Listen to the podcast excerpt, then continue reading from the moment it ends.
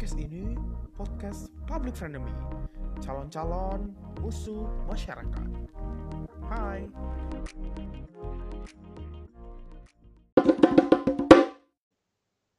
Hai friends, kembali lagi dengan aku Dimas di podcast Public Frenemy.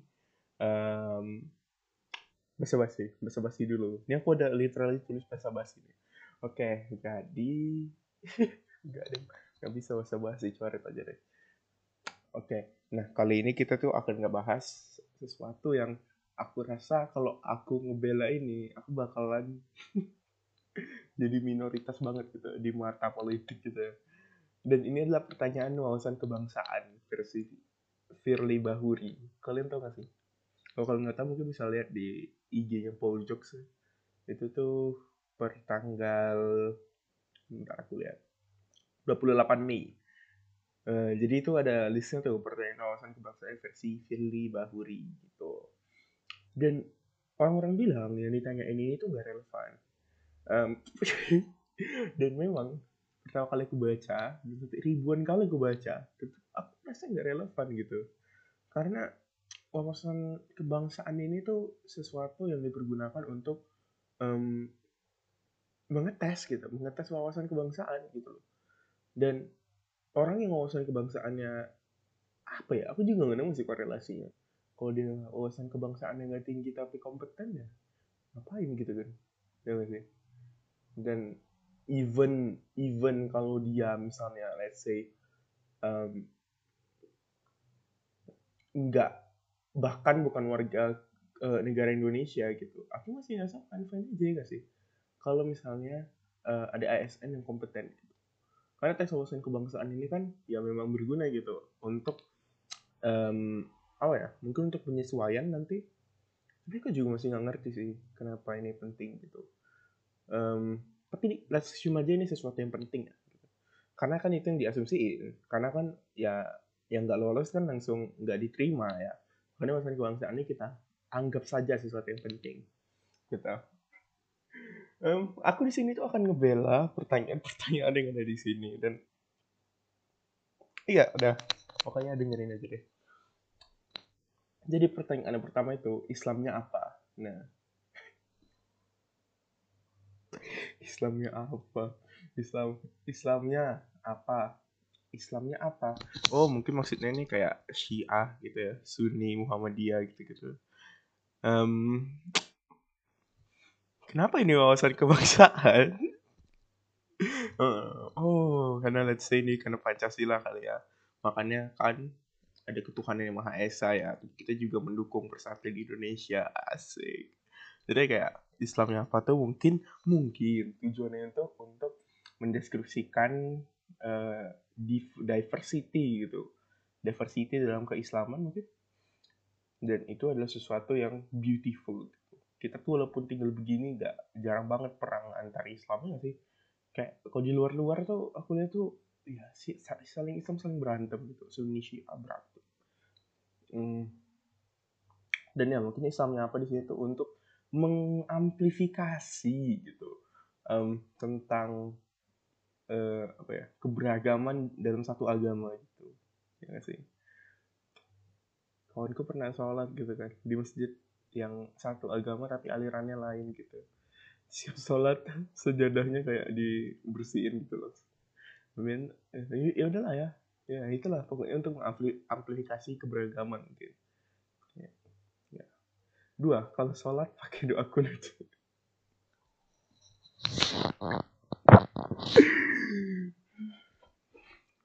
Ini gimana kalau ada yang Kristen ya? Kalau ada sholat, kalau sholat pakai doa kunut. Dia pasti langsung kayak kepikiran, doa kunut, doa kunut, doa kunut gitu kan. Denger aja nggak pernah doa kunut gitu. Gak pernah ini suruh sholat pakai doa kunut, sholat aja nggak pernah juga. Um, mungkin kalau sholat pakai doa kunut itu tuh untuk apa ya menanyakan keimanan gitu loh apakah kita beriman sebagai warga negara dan mengapa keimanan penting karena keimanan adalah tujuan dari politik identitas ya gak sih? Ya ya ya kan yang diuji keimanan. Apakah kamu beriman kepada satu partai? Apakah kamu beriman kepada Tuhan? Gitu gitu ya. Makanya aku selalu pakai doa kunut ini menanyakan keimanan kita gitu loh. Tapi jatuh juga bukan keimanan ya. Ini kan jatuhnya cuman kayak hmm, tata cara ya gak sih? Rukun-rukun. Gitu. ya pokoknya gitu-gitu lah sesuatu yang um, menyangkut keagamaan. Dan dianggap penting aku rasa. Karena sebagai ASN kita tuh harus bisa sholat. Bikin doa kunut. Um, oke okay, yang ketiga. Kenapa belum menikah? Uh, tentu aja gitu kan. Ya masa kenapa belum menikah gitu? Ya ini kan untuk mengindikasi kalau mereka yang belum menikah tuh berarti mereka yang kemungkinan tuh nggak mau bekerja lebih keras ya sih? Kayak nggak mau ekspor sana sini gitu. Perlu banyak gitu cewek yang mau. Um, ya dan ya itu itu lah kenapa. Mungkin masalah komitmen kali ya. Mereka yang belum menikah mungkin dianggap nggak komit nggak komit gitu nggak penuh komitmen. Terus yang keempat di 2019 pilih siapa? Nah ini paling penting sebenarnya ini kayaknya bobotnya 25% sama nanti ada yang aku bilang dia. Yang bobotnya 25% juga gitu. Mendukung. Ya. Kalau salah anda salah pilih anda kehilangan 25 persen tuh dari seluruh jawab. Nah ini tuh untuk mungkin untuk mm, mengetahui apakah kamu golput atau enggak gitu loh. Mungkin ya kalau golput kan ya pemerintah udah capek-capek kok golput gitu karena kan golput itu lebih buruk gitu ya ketimbang milih pemimpin yang punya histori yang sangat buruk gitu dan kita mendukung dia untuk mencapai jabatannya gitu ya itu dianggap sesuatu yang lebih buruk aja gitu um, ini mah mendukung FPI atau tidak Gak, sabar dulu, sabar dulu. Bukannya udah bubar ya. Um, tapi kayaknya udah estafet lagi deh ya. Ada ada yang baru lagi. Hmm, tapi gini, apakah mendukung FPI itu tidak? Ini tuh bisa mengamplifikasikan kalau apakah kita menaati hukum atau tidak gitu ya. Kan ini udah di ban gitu. Maka yang masih kita masih ngedukung gak sesuatu yang udah di ban gitu, sesuatu yang udah di ban secara konstitusi gitu loh. Makanya mendukung FPI atau tidak nih jadi pertanyaan gitu.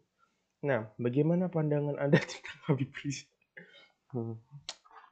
Jadi soalnya ini bukan iya atau tidak ya, tapi udah bagaimana gitu. Bagaimana pandangan anda tentang Habib Rizik? Ini aku bingung gimana cara mereka nentuin jawaban yang benar gitu. Bagaimana pandangan anda tentang Habib Rizik? Ya Habib Rizik. Pernah di Arab gitu. Ya gitu gitu aja gitu kan. Kan bagaimana pandangan anda gitu. Um, dan mungkin ini tuh untuk menguji skill visual dan analisis kita ya nggak sih? Kayak misalnya kita tuh mengenali orang tuh bagaimana gitu ya gak sih? Dan kalau kita nggak mengenali orang gimana gimana kita mau bener-bener objektif gitu? Subjektif kan kita nggak boleh objektif ya. Kita harus subjektif gitu. Makanya tadi tadi tuh ditanya tuh di 2019 pilih siapa gitu? FPI atau tidak? Bagaimana pandangan tentang Habib Rizik gitu gitu nah aku juga nggak tahu jawaban yang benar sih gitu ya. Apa jawaban yang benar? Ya udahlah ya ya udahlah. Setuju? Apakah setuju Papua merdeka? Komen atau enggak komen atau enggak komen atau enggak um, komen ya aku tuh ngerasa setuju kalau Papua tuh merdeka. Ya gak sih? Merdeka loh. Ini ini bukan mendirikan sebuah negara tapi cuman cukup merdeka aja um, merdeka itu berarti kan hmm, terlepas dari jajahannya sih? Jadi kayak mereka tuh nggak dieksploitasi lagi alamnya gitu. Atau kalaupun dieksploitasi dapat feedback yang bagus gitu ya nggak sih? Mungkin gitu-gitu. Apakah setuju Papua Merdeka? Dan menurutku ini adalah salah satu pertanyaan yang paling tidak absurd di sini gitu. Kalau keluar dari karakter bentar ya pernyataan paling tidak absurd karena um, ya ini benar-benar masalah wawasan kebangsaan gitu um,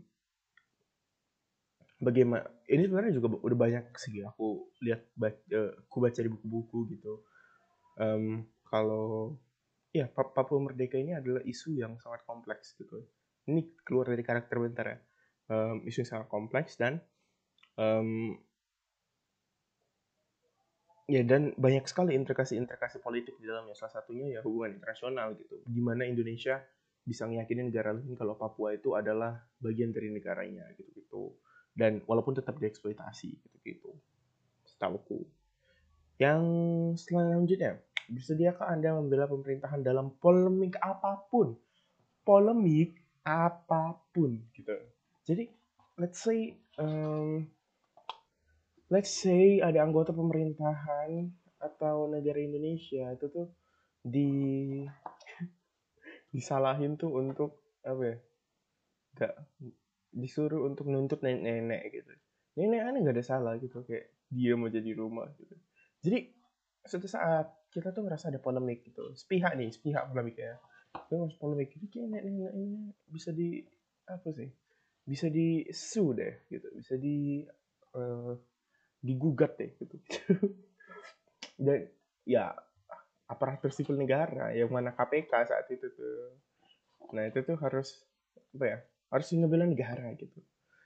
Atau lebih kasus yang lebih dekat dengan KPK ya. Misalnya ada uh, polemik gitu.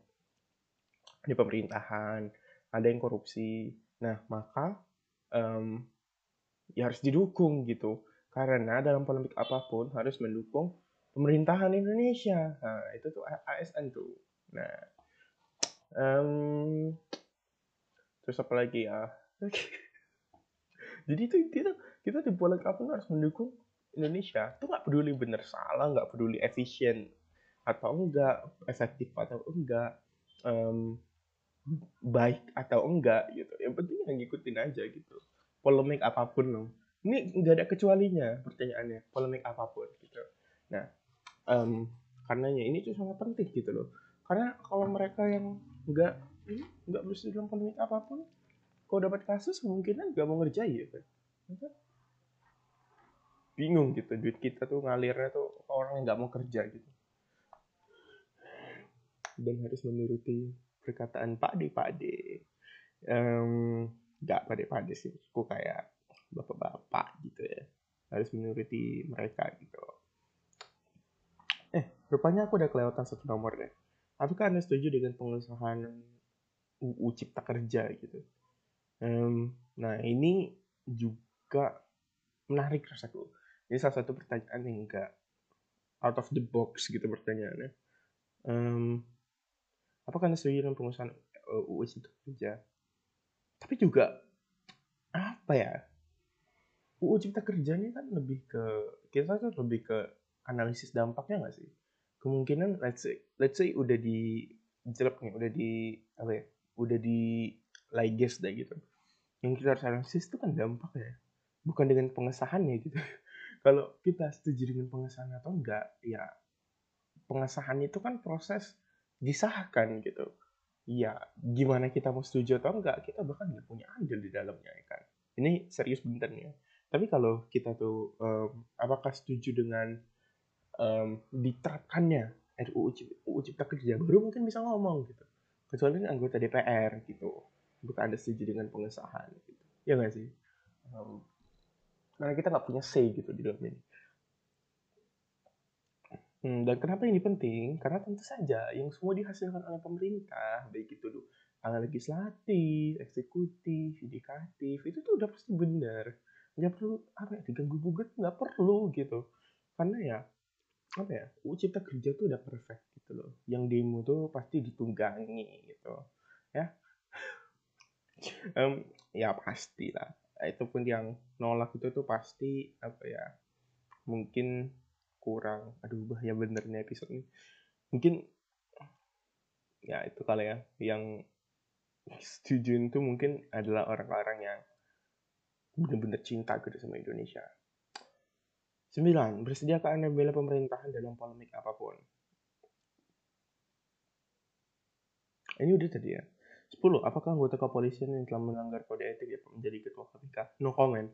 Um, 11. Apakah Anda menyetujui gerakan LGBTQ?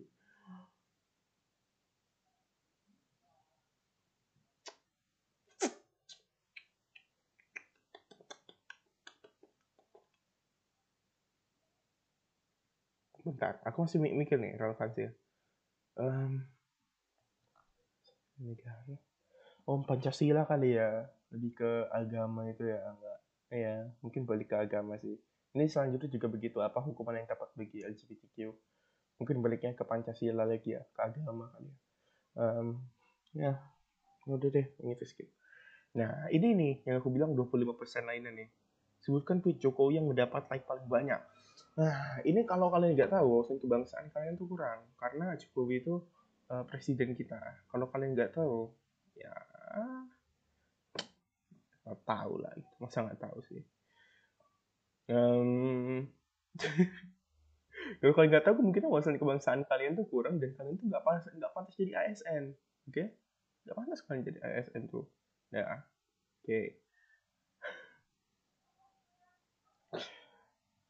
Nah, jadinya itulah salah, salah satu pengetahuan umum gitu. Itu tuh bukan sesuatu yang trivial gitu loh, bukan sesuatu yang istilahnya itu um, diketahui cuma segelintir orang. Gak, semuanya tuh tahu harusnya tuh. Di SD tuh harusnya diajari juga itu tuh. Dari SD harusnya. Tweet Jokowi yang like-nya paling banyak gitu. Itu harusnya ada tuh. Tapi nggak ada gitu. Um, dan itu adalah sesuatu yang harus segera diselesaikan gitu oleh Kemendikbud gitu ya ada penyesuaian kembali kurikulum yang ada gitu. Uh, nah, ada juga yang dari RCT ini. Ada juga. Banyak bener. aku mulai dari bawah, aku mulai dari bawah ya. Memilih, eh, nggak usah deh dari atas saja. Apakah mau jadi istri kedua atau ketiga? Ah, apakah mau jadi istri kedua atau ketiga? Atau ketiga guys. Ini mau jadi istri dua atau ketiga atau mau jadi istri kedua atau tiga. Jadi ini mau dipoligami atau tidak atau mau dipoli harus dipoli apa ya mau dipoligami jadi yang kedua atau yang ketiga. Um, ini nggak ambigu pertanyaannya. Ini kurasa pertanyaan logika nih gitu. Kalau mau jadi istri kedua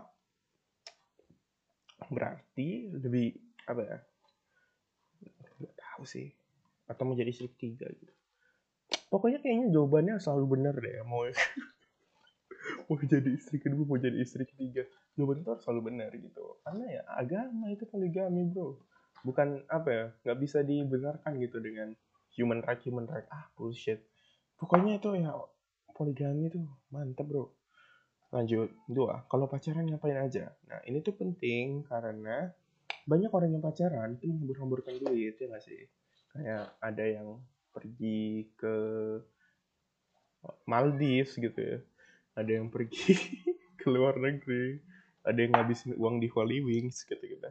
Nah itu tuh kalau pacaran itu tuh cuma makan gitu. Atau berbuat maksiat gitu. Maka tuh nggak boleh ditindak lanjut bro. Ini tuh udah pasti kenal nilainya tuh TWK itu. Nah yang benar itu ketika pacaran itu harusnya tuh kita tuh nyari ke Jokowi yang like-nya paling banyak. Nah itu nanti yang kamu 2017 ya, iya yang aku 2000 berapa gitu, aku 2019 gitu.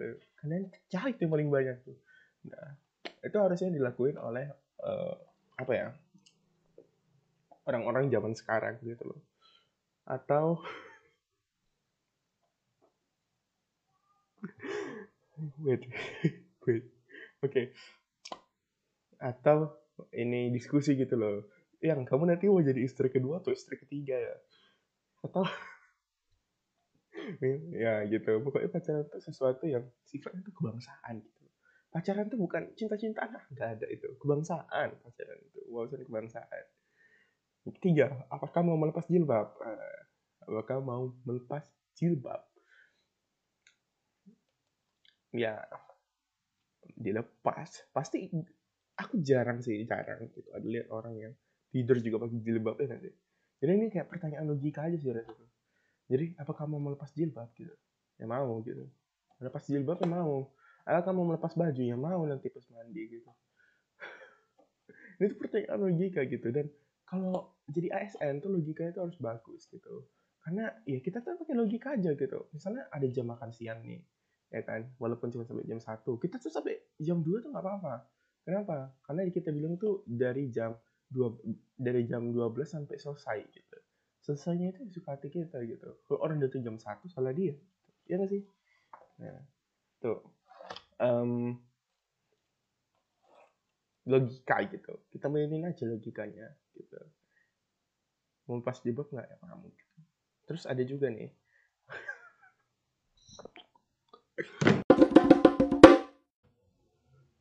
bahaya bener ini episode nih. Apakah semua Cina sama? Ya Allah yang gimana cara apa ya? Ini aku nggak tahu masalahnya jawabannya apa gitu. Apakah semua Cina sama? Kalau dibilang enggak ya enggak mungkin jawabannya bener ya. Tapi kalau misalnya kita expect iya gitu apa kira-kira justifikasinya gitu? Mungkin ini pertanyaan logika juga ya gitu. Kayak apakah kita mendukung generalisasi? Karena seperti di episode sebelumnya aku telah bilang kok generalisasi itu bisa menguntungkan gitu kok ningkatin awareness. Mungkin ketika kita bilang iya kita tuh bakalan lebih um, ngerti gitu mereka yang koopres gitu. Kan gak semuanya koopres ya ada juga yang gak koopres bahkan ada yang menguasai perekonomian negara gitu kan. Nah, makanya mungkin ini tuh lebih ke analisisnya juga gitu. Mungkin ketika kita bilang iya awareness kita bakal nyebar. Karena yang berada di lingkungan sekitar kita tuh kemungkinan tuh adalah uh, Chinese Chinese yang kurang beruntung gitu kan. Ya dan mungkin kita bisa juga ngelihat uh, kerja kerasnya orang-orang itu mereka yang sekarang di apa sembilan naga sembilan naga itu kalau nggak salah um, kalau mereka tuh juga ya sama gitu uh, struggle itu sama gitu dengan kita mungkin begitu. Tapi kayaknya nggak bakal sejauh itu deh. Nah yang terakhir nih ini pertanyaan ultimate nih. Ini kayaknya um, kayaknya pertanyaannya cuma tiga deh. Yang 2019 pilih siapa? Terus Jokowi yang paling yang paling banyak like apa? Dan yang terakhir tuh memilih Al-Quran atau Pancasila. Aku no comment yang ini. Um, tapi aku rasa nih kayak 50% deh. Ya gak sih? Gak nggak aku nggak tahu deh pokoknya ya pasti bakalan ini ya bakalan nggak aku dari tadi bercanda gitu pasti ini bakalan jadi sistem yang bagus gitu lah. Nggak mungkin gitu sistem penilaian tuh apa subjektif gitu loh. Kayak namanya udah ditandain tahu nggak sih kayak waktu jadi ketua kelas gitu kan ada anak-anak yang berdiri itu ditandain namanya. Jadi tiba-tiba di ujian nilainya rendah karena kamu pernah ditandain ketua kelas gitu jalan-jalan di kelas gitu yang lain duduk-duduk gitu dia jalan di kelas gitu. Makanya itu mungkin ya udah pasti sih bukan mungkin udah pasti um, sistemnya itu bagus gitu ya. Penilaiannya itu bagus pasti objektif makanya nggak boleh kita ragukan dan ya sekali lagi salah satu salah dari ASN itu mendukung pemerintah dalam polemik apa pun gitu loh. Polemik apa pun gitu loh. Nggak ada nggak ada pengecualian nih bacanya polemik apa pun gitu dan ya, I think that's fine karena kita ya apa yang disetujui lah ya oleh mereka ya udah udah benar itu udah benar um, mungkin itu aja sih dari aku um, bahaya bener episode ini bahaya ini kayaknya daripada yang hamas-hamas itu deh. Jadi, ayo. Ciao. Eh, ciao sih, kayak asumsi. Bye-bye guys. Friends. Oke. Okay.